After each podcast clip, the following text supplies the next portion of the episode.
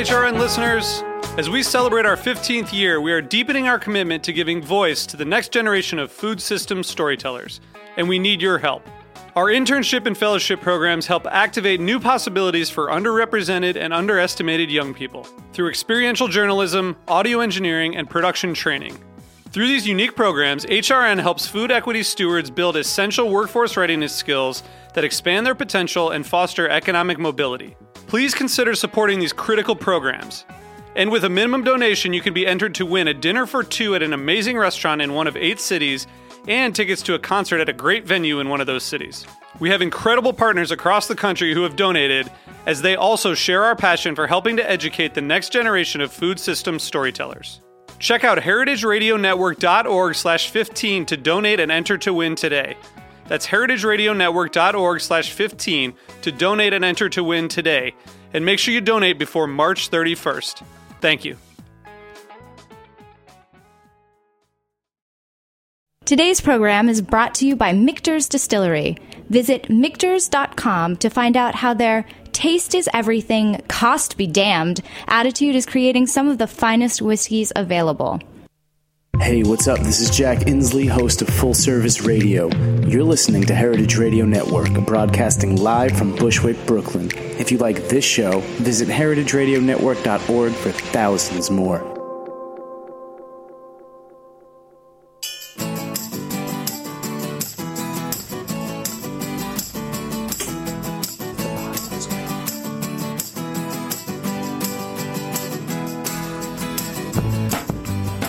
Good morning. You're listening to In the Drink on heritageradionetwork.org. I'm your host, Joe Campanale.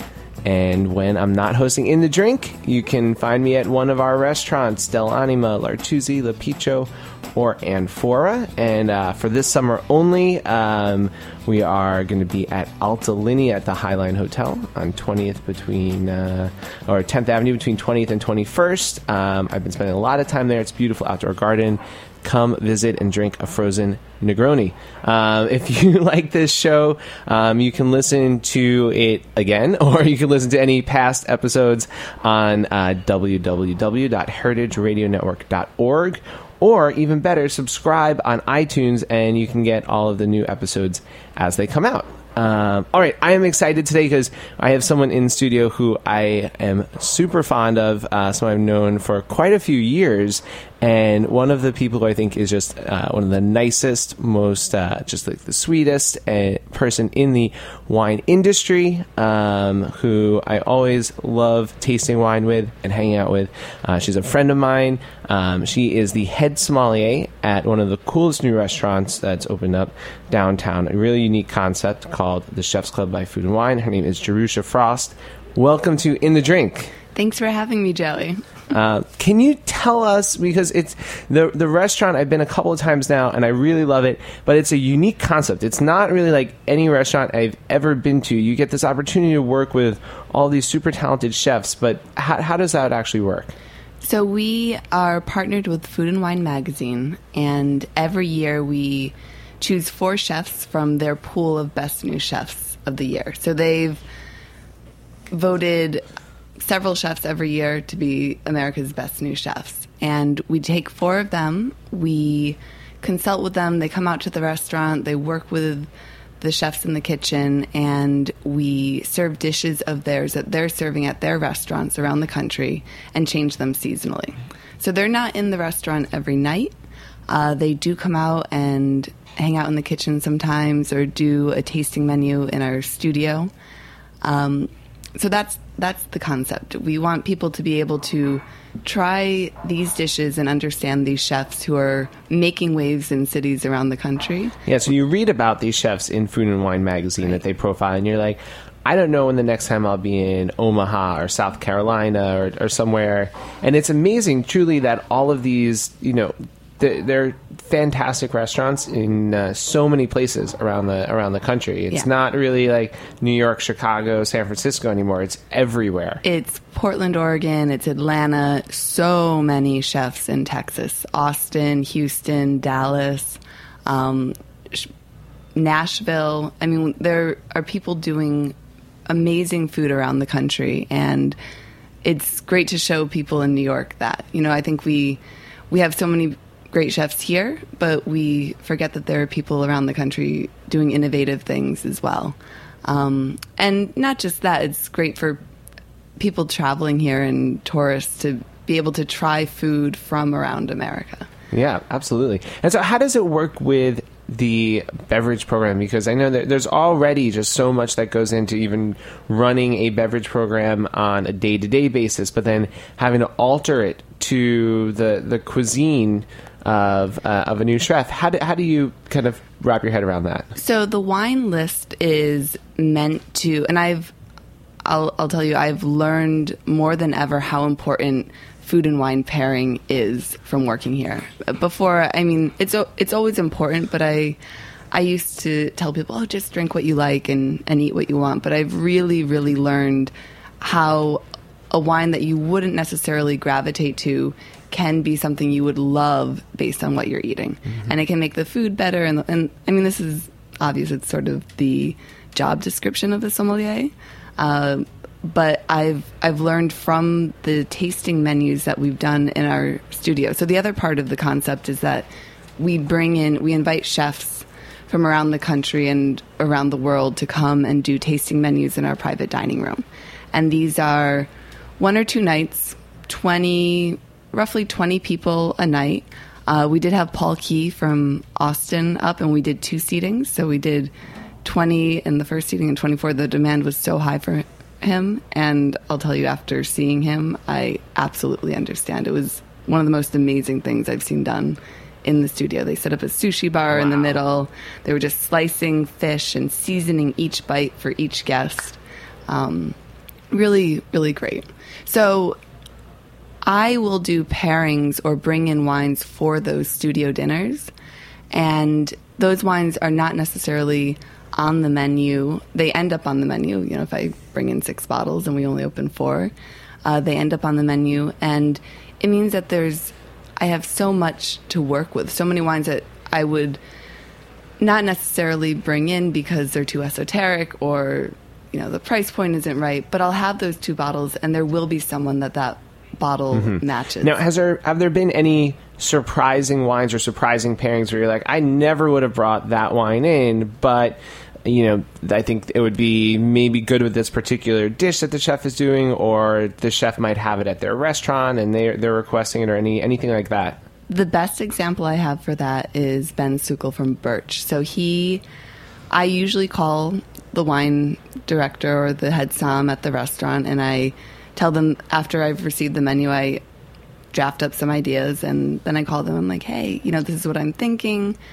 do you know these dishes? Do you have wines that you serve already that work with them? What What do you think? And I try to have a a conversation, and I learn so much. And I've been introduced to so many different wines, just producers that I wouldn't know necessarily because they're in portfolios that I don't work with, or I've just never thought of them. So Ben he he kind of had a, a, wine that he wanted to serve with each dish. And i was like great. I'm so excited to try these. And two examples of wines i was excited by was the morpheus. It's a sparkling a pet nat from maine. And hidden bench uh, a sauvignon blanc semillon blend from canada. And we've kept the hidden bench on. We keep reordering it. It's rich. It's full. It's a little toasty but it's got great acidity and it goes so well with our food, and it went so well with his food.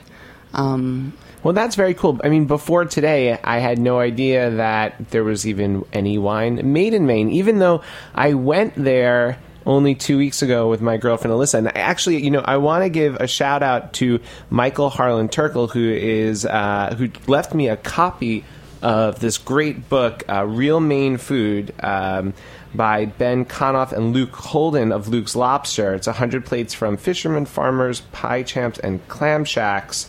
Um, all of these great recipes from Maine. I saw that he's going to have these guys on uh, on there on his radio show. So uh, check out Michael Harlan Turkle um, and Real Maine Food. But uh, uh Maine wine. I was there and uh, I tried very hard to drink wine as much as I could, but I didn't see anything from Maine. It's still growing. I know of so I know I've learned of this uh, this producer Oyster Park, And there's another there's another winery, if you can call it that, that I stopped at when I was in Bar Harbor two summers ago, and they import juice from Italy, so it's technically not Maine wine. Um, but yeah, I think around the country, people are making wine in every state, and it's still a learning process for most people. But I think that it's going. I think it's getting somewhere quickly. Yeah. And I think the more we support it, I think the quicker it'll develop and the better the wine will be. And it's it's just like buying a farm share. I, I say this all the time that supporting local wine is like supporting your local farmers, and it keeps the American countryside beautiful and sustainable. Uh, you know, I I absolutely uh, totally agree with that. As long as people are making good wine Right. locally, right? It's true.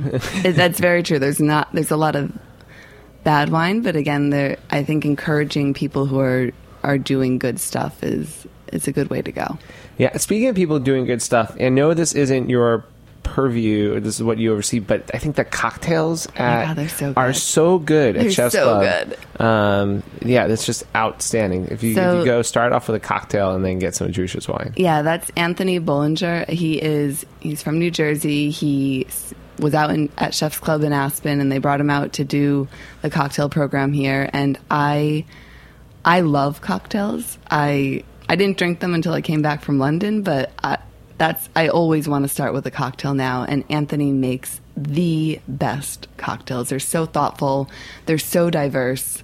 Um, I'm really glad that you mentioned that. Yeah. Yeah, they're freaking awesome. And the brunch cocktails are fantastic. He does several different Bloody Marys. So, also tell us about the relationship with food and wine. How does that work? Is it just strictly, you know, once a quarter, or the the chefs come out, uh, or is there actually more relationship with the magazine? Like, how often do you see editors from Food and Wine dining there? They come in regularly. They're I you know, Kate Krader comes in, you know, Dana Cowin comes in, the girls in the sales and marketing team come in. They're they're there regularly and I I love seeing them. I love everyone that works there and it's it feels great to have them in. You know, Megan Kriegbaum comes in sometimes, so does Ray Isle, and it's I really enjoy talking with them. We're big Megan uh, fans. Yes, me too. and Ray as well. Both we've had of we've had them them. both on, on the show. Um, uh, well, that's very cool. So that's it's like it kind of like a clubhouse for food and wine Exactly. eh, people. Uh, like I said, I love it, and you guys should definitely check it out. Um, so you mentioned your time in London. Um, and you were working with Daniel Boulud in London. No, I was No. I was with the Lion guys. So, You're with the Lion guys. Oh, that's right. So you're Boulud in New York. Yeah, when I came back, um, Eduardo Porto Carreiro had left his position as a som at Boulud Sud and Bar Boulud and had gone down to DBGB, and we're pretty good friends. And he knew I was coming back and told me I should jump on that. And I had the best year ever. It, it was a horrible commute. I live here in Williamsburg, and going up to Lincoln Center every day and coming back every night was challenging, but it was. Wow. I've never worked with people I love being around more. I've I had so much fun. Uh, I learned so much from Michael Madrigale. I I had no idea that I was going to learn so much, and and not just about wine, but just about about running a wine program. Mm-hmm. You know, really, he does such a fantastic job up there. That that seems to be the consensus about that guy. I'm, that, I'm waiting for someone to say something negative. I, I haven't heard it yet in all the years. He's he's just a man, huh? Yeah, it, it, I mean, honestly, like I, it, Chef's Club is a great opportunity, but I miss working with him every day. You miss him. huh? Yeah. yeah. It's it's pretty outstanding, and the kinds of wines that were open there on a regular basis are outstanding. I mean, I, I drool over Michael's Instagram. I had, I, I tasted things I would never have access to anywhere else. Ab- absolutely, like Yeah. my, I, I have an opinion on Gentas, which is, you know, very hard to come by. Yeah, I would say almost any sommelier who, you know, even if you want to work in a more casual place at some point in the future, work at a place like that where you get to try outstanding wines and you have these great benchmarks. and work with someone who has tasted so much more than you and knows more than you and can can teach you. You know, there's so much to learn. I still have so much to learn. I learn, you know, I'm lucky that I work with Chef Didier Elena now, who has an incredible cellar and has been working for, he had worked for Alain Ducasse for years and has tasted more wine than I've ever tasted. And I, I learn from him every single day. So even though I'm buying the wine at Chef's Club, I still have someone who's kind of teaching me, That's which is really great. cool. Uh, do you find that there is uh, a geographical difference between uptown and downtown as a, uh, when it pertains to like what people are actually drinking, Oh, That's a really good question. or is it more just the type of restaurant? I think it's you're- a type of restaurant. I think that I, I think it's a type of restaurant. I think it's how you how you manage your program and how you are on the floor. Because I feel like I felt like I could sell any kind of wine at, up at Bar and Boulud Sud, and I feel the same way down um, at Chef's Club. But I I didn't necessarily feel that way when I was at the Lion in the West Village, and I, I think that it's you know what are what is the restaurant and what kind of people and what kind of experiences are they wanting to have at that restaurant. yeah. I sold more de- dessert wines by the glass, or I served more dessert wines by the glass in the first month that we've op- that we were open than I'd ever served before. At the Chef's Club? Yeah, That's, people that's were so fascinating excited to me about because we can't sell dessert wine. We have to give it away. Like we just can't. It's it, it's just completely stopped. I we I mean it's I think that the quantity has decreased a little the busier that we got, but mm-hmm. when we first opened, we were a little slower, and we had the servers were really into giving people the full experience. People wanted the full mm-hmm. experience. They were mm-hmm. coming to Chef's Club by Food and Wine to have a food and wine experience. Yes. and I think that people are still coming in for that, and and I think the servers we have are really they're they're really very good. They, you know, they they try. You know, they when you prompt them to recommend things, they for the most part remember. You know, once it gets busy, sometimes they forget or it's not enough time to talk about the dessert wine, but they they talk about it, they mention it, and oh, it's great. It's great to sell dessert wine and to serve it. It is. I think some now that these are becoming some of the more underappreciated Mm-hmm. wines because uh, lots of complexity, um, Yeah. somewhat of a good value, and uh, I, I like them. I, I don't know. Um, all right. We're going to take a quick break on that note. We're going to be back Yeah. with more of Jerusha Frost from Chef's Club by Food and Wine, New York.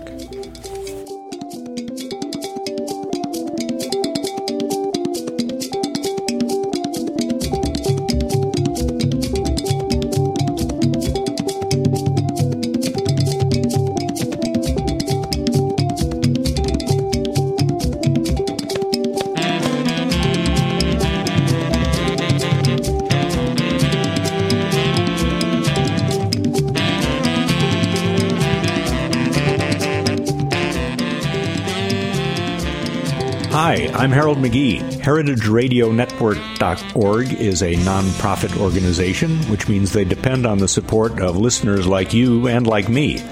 The best way you can support this program and others like it is to visit HeritageRadioNetwork.org, as I have, and click the donate button to become a member today, as I have. Thanks for listening, and thanks for your support.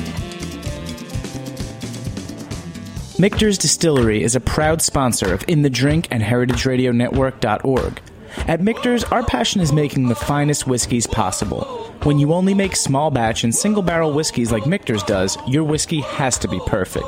No detail is too small, from careful attention to the wood used in the construction of our barrels to lower barrel entry proof before heat cycled aging in advance of exacting chill filtration. And no whiskey gets bottled until Michter's master distiller says it's just right. Michter's cost be damned, taste is everything attitude is apparent in every sip of its smooth, rich whiskeys. Is it worth it? A lot of spirits lovers seem to think so. Food and Wine magazine called Michter's the best American whiskey. Bon Appetit said it's amazing. And the Wall Street Journal had one special word for Michter's phenomenal. For more information, visit Michters.com or simply visit your favorite bartender or retailer and ask for Michters. All right, we are back with Jerusha Frost of Chef's, Chef's Club uh, by Food and Wine New York. Um, here in the studio with us today, um, Jerusha. Now, you spent some time in Europe, specifically in London. Um, you said working with uh, the team from the Lion.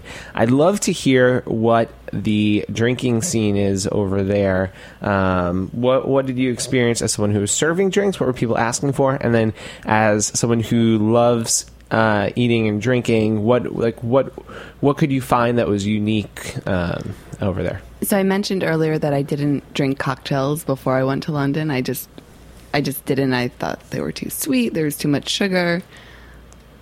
Too whatever. I just only wanted to drink wine. I went to London and their cocktail culture is amazing. Um, they there are so many great cocktail bars. It might have also been influenced by my a good friend of mine who lived there who doesn't drink beer and doesn't drink wine and only wants to drink cocktails. And since she was the person I was hanging out with the most, I was always going to cocktail bars with her. Um, really creative. Um, so yeah, co- people do go to cocktail bars, uh, but in general, guys will go out and drink pints after work. Uh, they drink champagne. People want to drink champagne. It is the best place for an American to go and drink champagne because the markup is so low. Uh, I know that w- the restaurant we were at, I had priced the champagne kind of in line with New York pricing, and the restaurant group that we partnered with was like, "Oh no, you absolutely can't do that." They're like, "You just have to."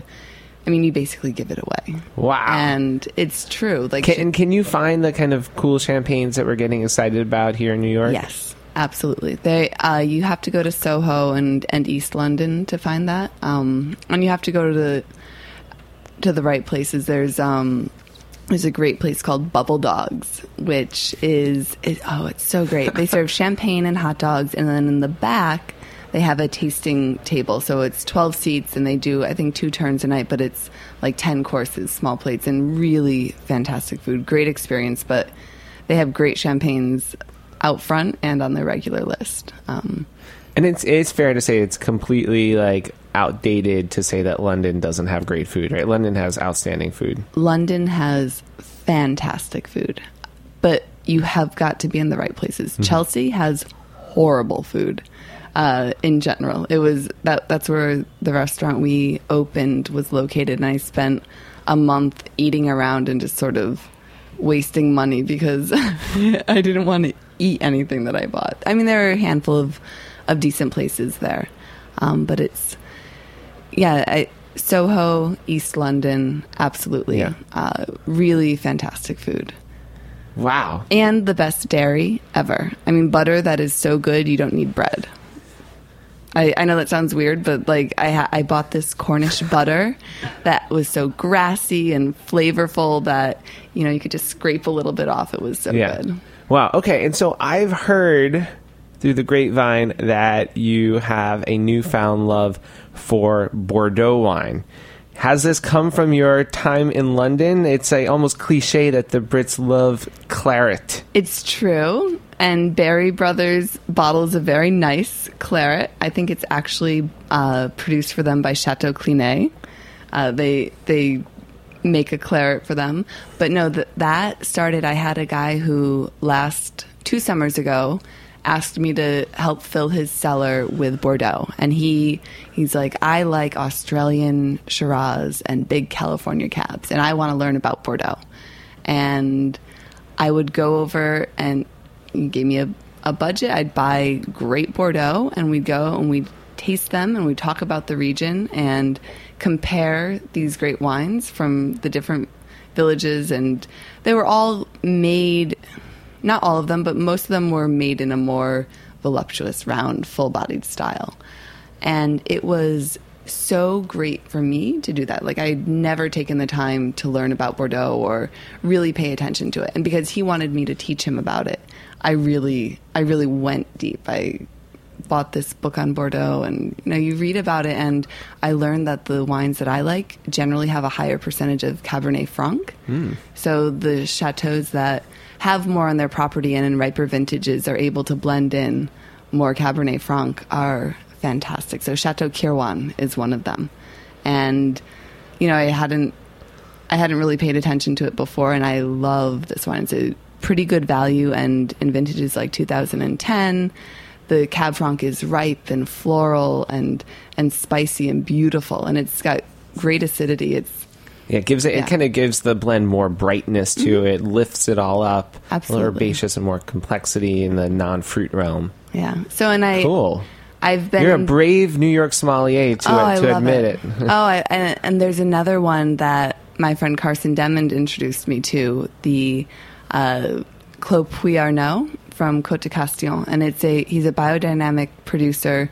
They make a more simple Vin de Table, which is very natural and mm-hmm. it's okay, but I really love the Grand Vin. The Grand Vin is fresh and bright and it's totally Bordeaux. You know that it's Cab Franc, you know it's Merlot. It's it's certainly Bordeaux, but it has this juiciness that I I love recommending it with our food because it's you know it's a big wine. It's but it's not a massive wine, and it's it highlights so much. There's great fruit. It's if I were to go into Chef's Club tonight, I probably. I mu- you know there's so many wines I'd like to drink, but it's one of the wines that I would Wow. consider having. um, and a great value that wine. Yeah. Um, I know it well because uh, Dave Foss is the uh, person who buys wine at Anfora, and Dave. he uh, he's just outstanding human being. He um, is not or was not a Bordeaux fan. I think until tasting that one, that was one of the early wines that he brought on over at Anfora, and uh, It's and the gateway it. wine. It, it really is. I mean, to find that kind of real, you know, naturally like well-made wine where they care for the earth and it's Mm-hmm. expressive and it's a good value and it's everything that we love about wine. Oh yeah, and it just happens to be from Bordeaux. Yeah, Um, it makes you cool. want to try other Bordeaux. And I just came back from from a week there that I haven't. I mean, I I can't remember the last time I daydreamed about something, and I came back from Bordeaux, and I I was I caught myself daydreaming about being there and fantasizing about a chateau and and riding bikes along the river, and I I'm so absolutely kind of silly, sillily or in love with Bordeaux right Wow. now. Other than the you know your your love for the region, how beautiful, and how much you're daydreaming about it, what what was the most surprising thing that you took away from your trip there? How so I was very surprised by how many people are experimenting with organic and biodynamic viticulture.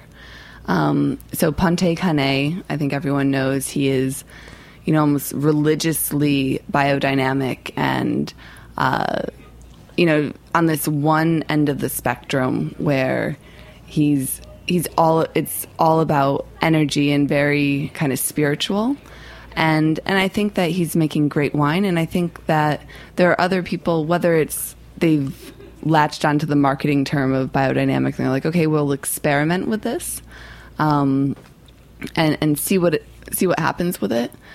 I know that uh, Chateau Palmer is also working biodynamically, and and not in a, like this religious dogmatic way, but in in like it works great, and the land is healthy, and the wine is great. So So not only these like small kind of obscure producers, Mm-hmm. but like more kind of important ones that have kind of international So renown. Chateau Palmer, uh, Latour's experimenting with with different plots, and and you know really wonderful, wonderful people. Everyone was so gracious and wonderful. Um, but so yeah, a lot of people working organically and biodynamically and experimenting with it. So that that was encouraging. I don't know if encouraging is the right Yeah. way to talk about it, but it was.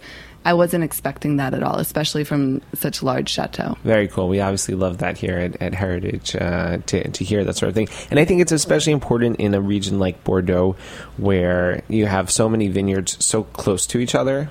Yeah. So that if you are just doing the best thing by yourself in your one vineyard, you're probably surrounded by three or four other vineyards that, that aren't. So hearing that so many people are embracing it, I think elevates the entire region together. Exactly. I I mean, I'll be honest, I was like, I don't know if I should drink the tap water. I don't know like what leaches into the the soil. And I was, you know, I, I definitely only drink bottled water just mm-hmm. because I'm I guess, weird about that. But Yeah, I mean, in, in an agricultural area or so. Yeah, I don't know. Um, Jerusha, I, I wanted uh, to finish up with you telling us about the uh, what you have going on now. Who's the chef at Chef's Club, and uh, what what we should be looking forward to for the future? Well, we have actually this week and tonight and tomorrow we have Chef Matt Accarrino from SPQR. Whoa, in that's San Francisco. huge. It's he is so cool. He is amazing. His food is fantastic. I got to talk with Shelley Lindgren about the wine pairing, which was great for me. I mean, she's so amazing. She's amazing. And, to have And her on the- the phone with me was yeah. James Beard Award winning best uh, wine service in the country. Yeah. Right? And uh, I mean, you can't say enough good things about Shelley. Yeah. So so you know we were we talked about the wines for that. He's there this week. Um, we have a uh, Esben Bang from Sweden coming next week for one night. Um, well, we have Paulo Casagrande coming. I in the at the beginning of he. Um, uh, what is who did he work with? He he's in Spain now. I'm trying to think who he worked with in San Sebastian, but fantastic guy. Um, so many, so many good So many I- exciting things. Is there like a calendar of events on the website? Can you just like look it up? We, we best way to do not everyone is listed on there. We kind of do it like a month or so out. Uh, so there are people coming this fall that I'm that we've got booked, but but that are not up on the website yet. Wow. Um, but yes, you can definitely go to the right. website and see and book. You have to call to make those reservations. You can't just booking the dining room doesn't. Um, it, it's a different, you know, it's a different booking structure. So you have to call the restaurant to book one of the chef dinners. Well, that's really exciting. I will for sure uh, be back and really encourage everyone to you know to check it out. It's such a good restaurant, and how cool that you're bringing people from like Sweden and Spain and San That is Francisco. here. actually, you know, that is Aaron Arizpe, who used to work here at Roberta's. So he's our chef liaison, and he's a he does a fantastic job. Awesome. All right. Well, thank you so much, Jerusha. Thank you for having me. It's been such a pleasure to have you on the show. You're awesome. Um, I also want to thank uh, Jory Morales, uh, who is the show's producer, but also our new assistant general manager at L'Artusi. Oh my God, Jory! Congratulations! Uh, and the engineer for uh, this show and the last one. I messed up the last one. I'm sorry, but Liz Smith, you are an awesome engineer. Thank you so much. Um, today's uh, music break was provided by Mamarazzi. They were awesome. I like that. And uh, as always, uh, Rennie Lopez has the uh, the theme song of the show. Uh, Johnny wants to be a matador. Um, also, thank you guys so much for for tuning in. Uh, please tell your friends to subscribe to the show on iTunes, and always get in touch with us at heritageradionetwork.org. Next up, we have a teaser clip of Danny Bowien of Mission Chinese Food, which is awesome. That new Mission Chinese is like is absolutely killer. Uh, take uh, talking the intersection of food and family on Eat Your Words, which is another great show found right here on Heritage Radio Network. Thank you guys. Have a great week. you know, we weren't the most well-off family growing up, so we we always ate at home. We didn't go out to restaurants that often. Acclaimed chef Danny Bowien of Mission Chinese has fond memories of food and family. And and my mom cooked, you know, like breakfast, lunch, and dinner, and I was just so fascinated. I'd always stand in the kitchen and cook with my mom, which is. Um, it was amazing, you know. It was like really cool. Uh, it was a good time that we always spend that time together, and I think that's what really inspired me to to want to cook. And, and it was cool because for that, you know, hour and a half that we ate, or hour that we ate every night, you know, the whole family was there, and my dad was there and he worked, so I got to see see him and talk to him. So it was cool. I thought, I always thought that like cooking and bringing people together, uh, being able to hang out with your friends or your family is, is really important. I think that was one of the major reasons that I wanted to cook. I didn't know that once I started cooking, I would never see my family or friends because I'd be cooking all the time. But, um, but you know, it's uh, you, you see them when they come to the restaurant. You're fostering friendship and family for other people, Right, I guess. right, right. Good times. Yeah. This was an excerpt of episode 100 of Eat Your Words, hosted by Cathy Erway. All episodes available on heritageradionetwork.org and iTunes. This piece was brought to you by escapemaker.com. Visit a farm, escape through the net, escapemaker.com. Thanks for listening to this program on heritageradionetwork.org. You can find all of our archive programs on our website or as podcasts in the iTunes Store by searching Heritage Radio Network. You can like us on Facebook and follow us on Twitter at heritage underscore radio. You can email us questions anytime at info at heritageradionetwork.org. Heritage Radio Network is a 501c3 non-profit. To donate and become a member, visit our website today. Thanks for listening.